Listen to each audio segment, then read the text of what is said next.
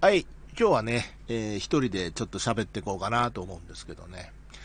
あの、まあ、何か食ってはうまいだの、まずいだの、ね、美味しんぼではこうだったのって言ってますけどね。まあ、日々大したもん食ってないですよ。そんな。なんかもううまい、まずいとかっていうジャッジが、うん、加えられることすらはばかられる。加わることすらはばかられるような、そんなもんばっか食ってるんですけど。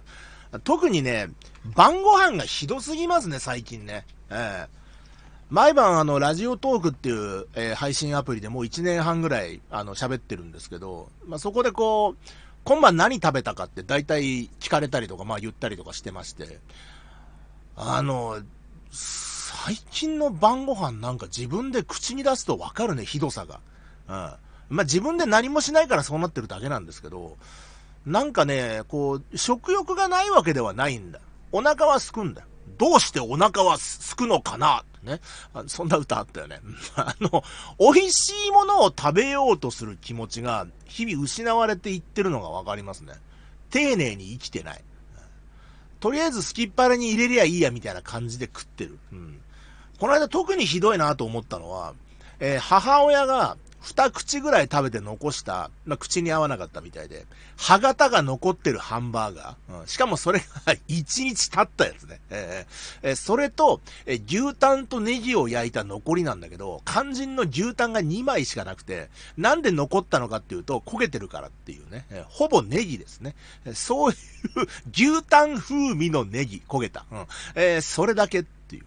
ご飯とかないですよ。うんでまあ栄養はね、いくらかあんのかもしんないですけど、もう食の喜び的なもの皆無ですよ。言うたら残飯ですからね。ええー、で、これ別に俺が虐待されてるとか、ね、計量前だから食事制限をしていて、そこに家族が協力してくれていると。でも俺は減量が辛くて、えー、毎晩ランニングを、えー、しに行くって言って、うどんを食べに行ってしまうね。明日の字を読んだことあるかな、みんなな。ないかな。大丈夫かなついてこれるかな。漫画の例えを出すんだったら、鬼滅の刃とかの方がいいんですかね。なんかね、よくわかんないんですけど、もしょうがないです、おじさんだから。うん。もともと俺は、家で晩ご飯食べないんですよ。仕事でも遊びでも、まあ、家に何か食べるものがあったとしても、外で食うっていう暮らしがしばらくありまして。で、いつの頃からか、母親は俺の夕食を作らなくなったんだよな。無駄だし。うん、で、あと、あると、俺外で食っても家でも食っちゃうから、うん、まあ太るっていうのもあり。うん。で、まあ晩飯が欲しい時は、事前に言うっていう、そういうスタイルになったんですよ。もうこれ何十年もそうなんですよ。ところが、えー、その事前に言うっていうのが面倒で、忘れがちだし、何より外出してる時に、お尻を決められたくないんですよね。何時に帰らなきゃいけないとか、何時までに帰らなきゃいけないみたいな。さ、親に頼むと、そういう時に限って、グラタン作ったから帰ってくる時間を教えなさいとか言うわけだよ。うん、で、いや、そんないいじゃん、別にさ、あの、その、帰り、あの、何？俺が何時に帰ろうが作っといてくれたら後でやるからって言うんだけど、なんかそう、それはお袋的になんか NG みたいで、あの、帰り時間に合わせて焼くから何時に帰るか言いなさいとか言うわけですよ。で、それは確かに出来たての方が美味しいですよ。それはわかります。わかります。お母さんありがとうなんだけど、そこまでしなくていいっていうかさ、あ特に酒飲んでたりしたらわかんないでしょ、帰る時間なんか。おおよその予定は立ちますよ。その終電で帰るから何時とかってさ。でもそうするとさ、そんな遅くは起きてないから、ね、じゃあ置いといてくれよって思うんだけど、なんかそれは NG みたいでっていうね。なんかもうそういうさ、なんて言うんですかね、もうその、言うたらほら、ね、仕事終わって夜飲みに行ってって余暇ですよ。そんなもうこともないですけどね。そんなこともだいぶ少なくなりましたけど、まあそういう余暇ですよね。その余暇の終わりが決まってるっていうのが嫌なんですよ。時間を守らなきゃっていう意識がテンションを削ぐし、うん。あと俺もいい年だから、なんかそこまでの手間をかけさせるのも申し訳ないっていうのがあって、えー、なんかね、あの、親にも関わらず、いや、親だからかな、なんか、なんか晩飯よろしくって言えないんですよね、なんだか。だから何にも言わずに帰って、で、えー、帰ってくるんなら言いなさいなんて言われながらも、まあ残ってるものを適当に食うってことになってまして、ろくなもんないんだよ。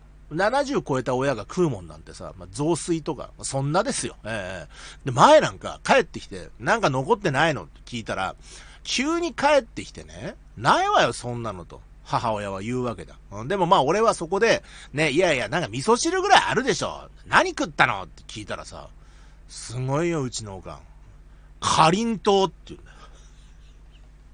晩ご飯かりんとうだったんだって。うんお父さんが起きてこないからだ。私一人だったらこれでいいのよとかさ、聞いてもいないのにさ、このかりんとうは誰それさんからもらって何のお礼だか中西礼だかっていうさ、もうなんか年老いた親特有のどうでもいい話が続いて、えー、ああ、もういいと思って。もう、いや、かりんとうはいいですかりんとうはうまい。うん。かりんとうの名誉は1ミリも傷つかないけれども、うん。晩飯にかりんとうとはって話なんですよ、これは。ええー。まあ、文句があるんだったら自分で作りゃいい。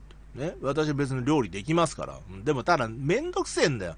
その、帰ってからさ、何かするっていうのももちろん面倒だし、料理するの嫌いじゃないよ。嫌いじゃないんだけど、親がいる時に実家で料理してるとさ、なんか雑音がひどいんだよ。切り方がなってないとかさ、ネギの青いとこ捨てるのはもったいないとかさ、それじゃ誰も食べないよとかさ、いろいろ言ってくるわけ。いいんだって俺しか食わねえんだからって言い返すと、なんか親父がいたらいたらさ、なんで俺に食わせねえんだとか言い出してさ、あれでもガタガタうるせえから、じゃあ親父の分も作ってやるかって作ってやりゃさ、脂っこいのはなんだかんだとかさ、文句しか出てこないわけですよ。面倒でしょうがねえんだよ、そんなの。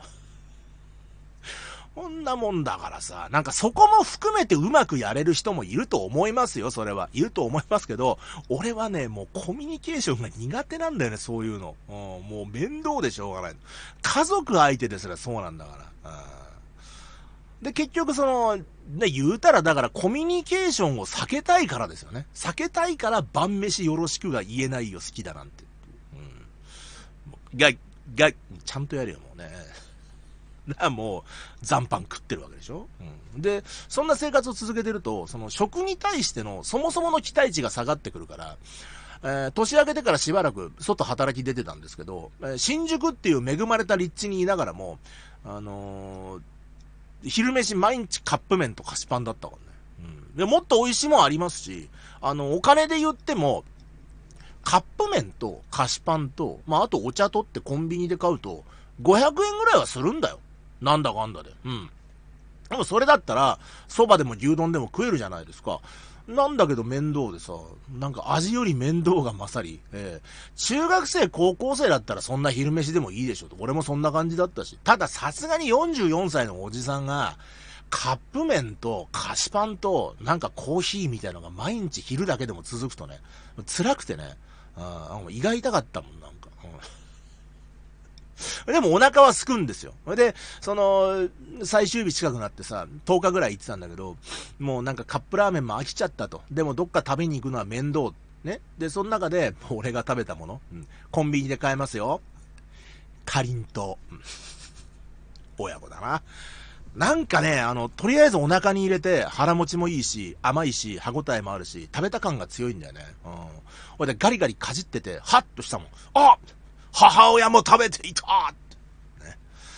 まあ、多分空腹より面倒臭さが勝ったんだろうなっていうね。えー、あの、親の気持ちが、まあ、少し理解できるようになった。はい。